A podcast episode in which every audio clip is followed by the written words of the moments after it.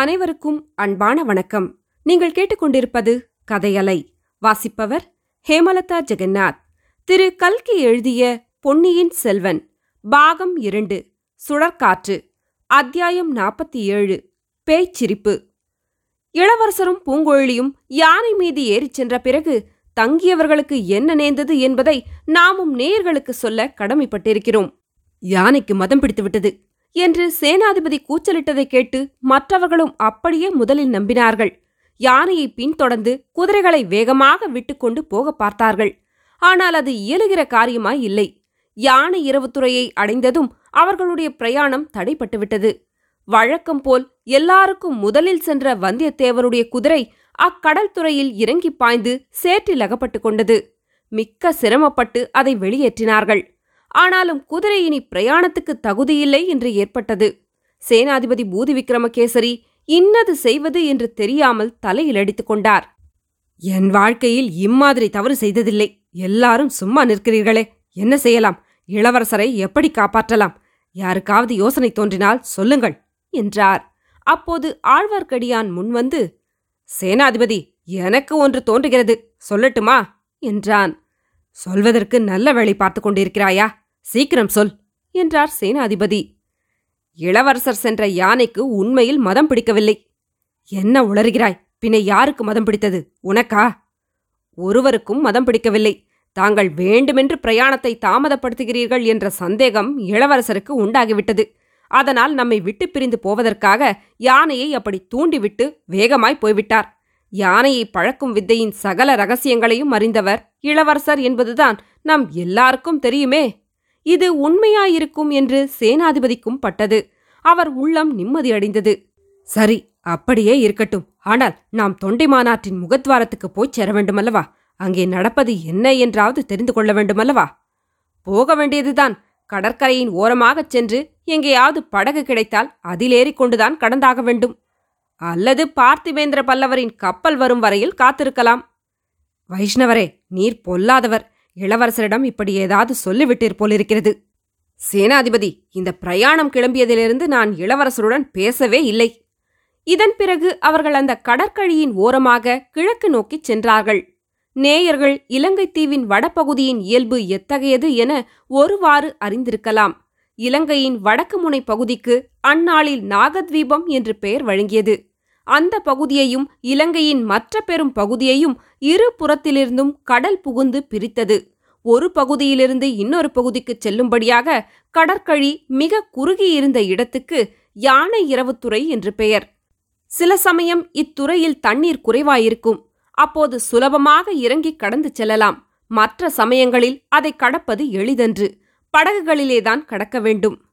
குறிப்பு: யானை மந்தைகள் இந்த இடத்தில் கடலில் இறங்கி கடந்து செல்வது வழக்கமானபடியால் யானை இரவு என்று பெயர் வந்தது. முற்காலத்தில் இவ்விடத்தில் யானைகளை கப்பலில் ஏற்றி வெளிநாடுகளுக்கு அனுப்பியதாகவும் சொல்லப்படுகிறது. அந்த சமயத்தில் இலங்கை கடற்கரையோரமாக இருந்த படகுகளெல்லாம் பெரும்பாலும் மாதோட்டத்துக்கும் திரிகோணமலைக்கும் சென்றிருந்தன. என்றாலும் தப்பித்தவறி எங்கேயாவது ஒன்றிரண்டு படகுகள் இருக்கலாம் என்று எண்ணி சேனாதிபதி முதலியவர்கள் பார்த்து கொண்டே சென்றார்கள். கடைசியாக மீன்பிடிக்கும் வலைஞனுடைய சிறிய படகு ஒன்று சிக்கியது. அதில் படகோட்டி ஒருவனே இருந்தான். கேட்கிறவர் சோழ நாட்டு சேனாதிபதி என்று தெரிந்து கொண்டு சம்மதித்தான். படகில் ஏறி கடல் கால்வாயை கடந்தார்கள். ஆனால் பிறகு எப்படி தொண்டைமானாற்றின் முகத்வாரத்தை அடைவது? காட்டு வழியில் நடந்து போய்ச் சேர்வது சுலபமன்று, அதிக நேரமும் ஆகும். ஆகையால் அதே படகை உபயோகித்து கீழே கடற்கரையோரமாகவே சென்று தொண்டைமானாற்றின் சங்கமத்தை அடைவது என்று தீர்மானித்தார்கள். நள்ளிரவு வரையில் படகுக்காரன் கடலோரமாக படகு விட்டு கொண்டு சென்றான். அதற்கு பிறகு அவன் களைத்து விட்டான். மற்றவர்கள் உதவி செய்வதாக சொல்லியும் பயனில்லை. இனி அடிக்கடி திசை திரும்ப வேண்டும். மூலை முடுக்குகளும் கற்பாறைகளும் அதிகம். பாறையில் மோதினால் படகு உடைந்து சுக்கு நூறாகிவிடும். இனி பொழுது விடிந்துதான் படகு செலுத்த முடியும் என்றான். சேனாதிபதி முதலியவர்களும் களைப்படைந்து போயிருந்தார்கள். ஆகையால் கரையில் இறங்கி தோப்பு ஒன்றில் படுத்தார்கள். வந்தியத்தேவனுக்கு இது ஒன்றும் பிடிக்கவில்லை. அவன் ஆழ்வார்க்கடியானோடு சண்டை பிடித்தான். எல்லாம் உன்னாலே வந்த வினை என்றான். என்னால் என்ன இப்போது வந்தது என்று ஆழ்வார்க்கடியான் கேட்டான். நீ ஒன்றையும் மனம் விட்டு சொல்வதில்லை. கடம்பூரிலிருந்து நானும் பார்த்து கொண்டுதான் வருகிறேன். கொஞ்சம் சொல்வது போல் சொல்கிறாய். இளவரசர் யானை மேல் ஏறியதன் நோக்கம் உனக்கு தெரிந்திருக்கிறதே. அதை என்னிடம் முன்னமே சொல்லியிருந்தால் நானும் அந்த யானையின் மேல் ஏறி இருப்பேன் அல்லவா? இவ்வளவு கஷ்டப்பட்டு தேடி பிடித்த இளவரசரை இப்போது கை நழுவ விட்டுவிட்டோமே. பழையாறைக்கு போய் இளைய பிராட்டியிடம் என்ன சொல்வது என்றான் வந்தியத்தேவன். ஓலையை கொடுத்ததும் உன் கடமை தீர்ந்துவிட்டது, இன்னும் என்ன என்றான் ஆழ்வார்க்கடியான். அதுதான் இல்லை, இளவரசரை இளைய பிராட்டியிடம் கொண்டு போய் சேர்த்த பிறகுதான் என்னுடைய கடமை தீர்ந்ததாகும். நீயே அதற்கு குறுக்கே நிற்பாய் போலிருக்கிறதே. இல்லையப்பா இல்லை, நான் குறுக்கே நிற்கவில்லை.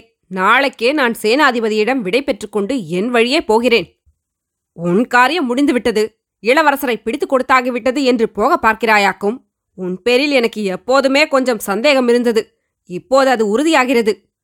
இவ்விதம் அவர்கள் சிறிது நேரம் சண்டை பிடித்துக் கொண்டிருந்த பிறகு தூங்கி போனார்கள். நன்றாக களைத்திருந்தபடியால் அடித்து போட்டவர்களைப் போல் தூங்கினார்கள். பல பலவென்று பொழுது விடியும் சமயத்தில் படகு வலிக்கும் சத்தம் கேட்டு ஆழ்வார்க்கடியான் முதலில் விழித்து கொண்டான். அவன் எதிரே தோன்றிய காட்சி அவனை திடுக்கிடச் செய்தது. கடலில் கொஞ்ச தூரத்துக்கு அப்பால் பாய்மரம் விரித்த மரக்கலம் ஒன்று நின்று கொண்டிருந்தது. அது பயணப்படுவதற்கு ஆயத்தமாக நின்றதாக நன்கு தெரிந்தது.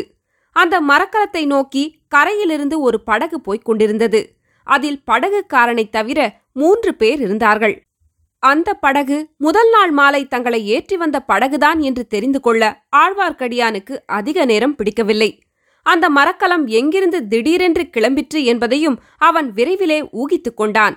அவர்கள் படுத்திருந்த இடத்துக்கு பக்கத்தில் கடல் பூமிக்குள் குழைந்து சென்றிருந்தது. மரங்கள் அந்த இடத்தை ஓரளவு மறைத்திருந்தன.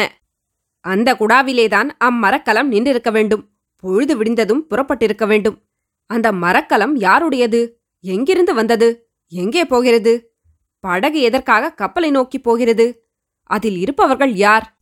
இவ்வளவு கேள்விகளும் ஆழ்வார்க்கடியானுடைய மனத்தில் மின்னலை போல் தோன்றி மறைந்தன. சேனாதிபதி, சேனாதிபதி எழுந்திருங்கள் என்று கூவினான். சேனாதிபதியும் வந்தியத்தேவனும் மற்ற இரு வீரர்களும் திடுக்கிட்டு விழித்தெழுந்தார்கள். முதலில் கடலில் நின்ற பாய்மரக் கப்பல் அவர்கள் கண்ணில் தென்பட்டது. சேனாதிபதி, ஓ, அது சோழ நாட்டு கப்பல்தான். பழுவேட்டரர்கள் அனுப்பிய கப்பலாகவே இருக்கலாம். இளவரசர் ஒருவேளை அதில் போகிறாரோ என்னமோ. ஐயோ, தூங்கி போய்விட்டோமே, என்ன பிசகு செய்தோம் என்றார். பிறகு, படகு எங்கே? போய் கப்பலை பிடிக்க முடியுமா என்று பார்க்கலாம் என்றார். அதற்குள் படகு சென்று கொண்டிருப்பதும் அவர் கண்ணில் படவே, அடடே, அதோ போகிறது நாம் வந்த படகல்லவா, அதில் ஏறி போகிறவர்கள் யார்? அடே படகுக்காரா, நெல் நெல் என்று இறைந்தார். படகுக்காரனின் காதில் விழுந்ததோ என்னமோ தெரியாது, அவன் படகை நிறுத்தவில்லை, மேலே செலுத்தி கொண்டு போனான். இதையெல்லாம் பார்த்து கொண்டும் கேட்டுக்கொண்டும் இருந்தான் வந்தியத்தேவன். அந்த கப்பலில் இளவரசர் போகிறார் என்று சேனாதிபதி கூறியது அவன் செவி வழியாக புகுந்து மனத்தில் பதிந்தது. அதற்கு பிறகு வேறு எந்த நினைவிற்கும் அவன் மனத்தில் இடம் இருக்கவில்லை. அவன் செய்ய வேண்டியது என்ன என்பதை பற்றித்தான் ஏதேனும் சந்தேகம் உண்டா? அவன் கால்களுக்கு கட்டளையிட வேண்டிய அவசியம்தான் உண்டா? இல்லவே இல்லை. அடுத்த நிமிஷத்தில் அவன் கடலில் பாய்ந்து இறங்கினான். அலைகளை தள்ளிக்கொண்டு அதிவேகமாகச் சென்றான். நல்ல வேளையாக கடலோரத்தில் அங்கே தண்ணீர் அதிகமில்லை. ஆகையால் அதி சீக்கிரத்தில் வெகு தூரம் போய்விட்டான். படகின் அருகிலும் சென்றுவிட்டான். தண்ணீரின் ஆழம் திடீரென்று அதிகமாகிவிட்டது. தத்தளிக்கும் நிலைமை ஏற்பட்டது. ஐயோ, நான் மூழ்கி சாகப் போகிறேன், என்னை காப்பாற்றுங்கள் என்று கத்தினான். படகில் யாரோ சிரிக்கும் சத்தம் கேட்டது. பிறகு சிலர் பேசும் குரல்கள் கேட்டன. படகு நின்றது. படகுக்காரன் குனிந்து கை கொடுத்தான். வந்தியத்தேவன் படகில் ஏறி உட்கார்ந்தான். படகு மேலே சென்றது. படகில் இருந்தவர்களை வந்தியத்தேவன் ஆராய்ந்து பார்த்தான். ஒருவன் தமிழ்நாட்டனே அல்ல, அரபு நாட்டான் போல காணப்பட்டான். அவன் எப்படி இங்கு வந்தான் என்ற வியப்புடன் மற்ற இருவரையும் பார்த்தான். அவர்கள் முகத்தில் பாதியை மறைத்து முண்டாசு கட்டி கொண்டிருந்தார்கள். ஆனாலும் தமிழ்நாட்டவர்கள் என்று தெரிந்தது. அது மட்டுமன்று, பார்த்த முகங்களாகவும் காணப்பட்டன. எங்கே எங்கே பார்த்தோம் இவர்களை? ஆ, நினைவு வருகிறது. பார்த்திவேந்திர பல்லவனுடன் தம்பள்ளையிலிருந்து திரும்பி வந்தவர்கள் அல்லவா இவர்கள்? ஆழ்வார்க்கடியான் இவர்களைத்தானே இளவரசரை கொல்ல வந்தவர்கள் என்று சொன்னான். ஓஹோ, இவர்களில் ஒருவனை வேறொரு இடத்தில் கூட பார்த்திருக்கிறோமே. மந்திரவாதி ரவிதாசன் அல்லவா இவன்? ஆந்தை கத்துவது போல் கத்திவிட்டு பழுவூர் ராணியை பார்க்க வந்தான் அல்லவா இவன்? சரி சரி, இளவரசர் கப்பலில் இருப்பது தெரிந்துதான் இவர்கள் அதிலேறிக்கொள்ள பார்க்கிறார்கள். ஆஹா, இளவரசர் போகும் வழியில் இது ஓர் அபாயமா? நாம் அவசரமாய் ஓடி வந்து இந்த படகை பிடித்து ஏறியது எவ்வளவு நல்லதாய் போயிற்று. படகு போய்க் கொண்டிருந்தது. மரக்கலத்தை நெருங்கிக் கொண்டிருந்தது. படகிலிருந்தவர்கள் மௌனம் சாதித்தார்கள். வந்தியத்தேவனால் மௌனத்தை பொறுக்க முடியவில்லை. பேச்சு கொடுத்து பார்க்க விரும்பினான். நீங்கள் எங்கே போகிறீர்கள் என்று கேட்டான். தெரியவில்லையா? அதோ நிற்கும் கப்பலுக்கு போகிறோம் என்றான் மந்திரவாதி. பாதி மூடியிருந்த வாயினால் அவன் பேசிய குரல் பேயின் குரலைப் போல் இருந்தது. கப்பல் எங்கே போகிறது என்று வந்தியத்தேவன் கேட்டான். அது கப்பலுக்கு போன பிறகு தெரிய வேண்டும் என்றான் ரவிதாசன். மறுபடியும் படகில் மௌனம் குடிக்கொண்டது. வெளியில் கடலின் ஓம்கார நாதம் சூழ்ந்தது. இப்போது மந்திரவாதி ரவிதாசன் மௌனத்தை கலைத்தான். நீ எங்கே அப்பா போகிறாய் என்று கேட்டான். நானும் கப்பலுக்குத்தான் போகிறேன் என்றான் வந்தியத்தேவன். கப்பலுக்கு போய் பிறகு எங்கே போவாய்? அது கப்பலில் ஏறிய பிறகுதான் தெரிய வேண்டும் என்று பாடத்தை திருப்பி படித்தான் வந்தியத்தேவன். படகு கப்பல் அருகில் சென்றது. மேலே இருந்து ஓர் ஏணி கீழே இறங்கியது. அதில் ஒவ்வொருவராக ஏறிச் சென்றார்கள். ஏணி மேலே போவதற்குள் வந்தியத்தேவன் அதில் தொத்திக் கொண்டான். கப்பலின் மேல் தளத்தில் ஏதோ பேச்சு நடந்தது. அவனுக்கு புரியாத பாஷையாக துணித்தது. வந்தியத்தேவன் இன்னும் துரிதமாக ஏணியின் மீது ஏறி கப்பலின் தளத்தில் குதித்தான். குதித்தவுடனே எங்கே இளவரசர் என்று இறைந்து கொண்டு சுற்றுமுற்றும் பார்த்தான். சுற்றிலும் அவன் பார்த்த காட்சி அவனுடைய இரும்பு நெஞ்சத்தையும் சிறிது கலக்கிவிட்டது.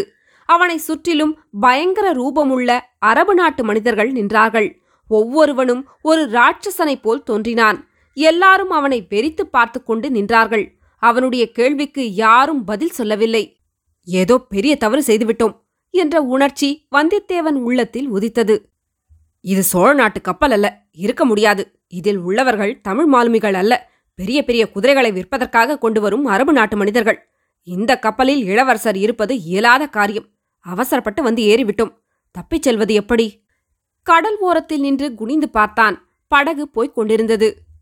படகுக்காரா, நிறுத்து என்று கூவிக்கொண்டு கடலில் குதிக்கப் போனான்.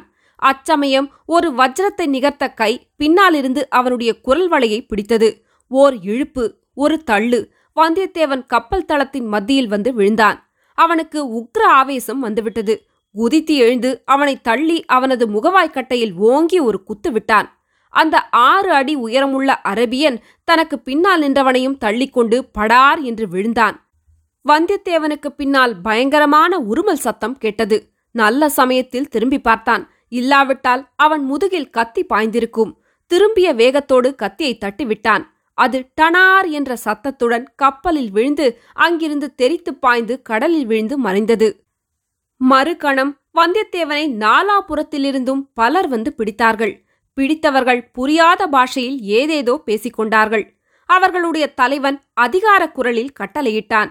உடனே மணிக்கயிறு கொண்டு வந்து வந்தியத்தேவனுடைய கால்களையும் கைகளையும் கட்டினார்கள். கைகளை உடம்போடு சேர்த்து பிணைத்தார்கள். பின்னர் நாலு பேராக அவனை தூக்கிக் கொண்டு கீழ்த்தளத்துக்கு போனார்கள். போகும்போதெல்லாம் உதைத்து திமிரி விடுவித்துக் கொள்ள வந்தியத்தேவன் முயன்றான். அந்த முயற்சி பலிக்கவில்லை. கப்பலின் அடித்தளத்தில் கொண்டு போய் அங்கே அடுக்கியிருந்த மரக்கட்டைகளின் மீது அவனை படார் என்று போட்டார்கள். அந்த கட்டைகளில் ஒன்றோடு சேர்த்து கட்டிவிட்டு மேலே சென்றார்கள். கப்பல் அப்படியும் இப்படியும் அசைந்து ஆடிற்று. கப்பல் தன் பிரயாணத்தை தொடங்கிவிட்டது என்று வந்தியத்தேவன் அறிந்தான். கப்பல் ஆடிய போது மரக்கட்டைகள் அவன் மீது உருண்டு விழுந்தன. அவற்றை விலக்கிக் கொள்ள முடியாமல் அவனுடைய கைகள் கட்டப்பட்டிருந்தன. இந்த முறை மட்டும் தப்பி பிழைத்தால் இனி அவசரப்பட்டு எந்த காரியமும் செய்வதில்லை. ஆழ்வார்க்கடியானைப் போல் ஆழ்ந்து யோசித்த பிறகே செய்ய வேண்டும் என்று வந்தியத்தேவன் மனத்தில் எண்ணிக்கொண்டான். அச்சமயம் பேய் சிரிப்பது போன்ற சிரிப்பு சத்தம் அருகில் கேட்டது. வந்தியத்தேவன் மிக சிரமத்துடன் சற்று முகத்தை திரும்பி பார்த்தான். அங்கே மந்திரவாதி ரவிதாசன் நின்று கொண்டிருப்பதைக் கண்டான். இதுவரை மந்திரவாதியின் முகத்தில் பாதியை மறைத்துக் கொண்டிருந்த துணி இப்போது நீக்கப்பட்டிருந்தது.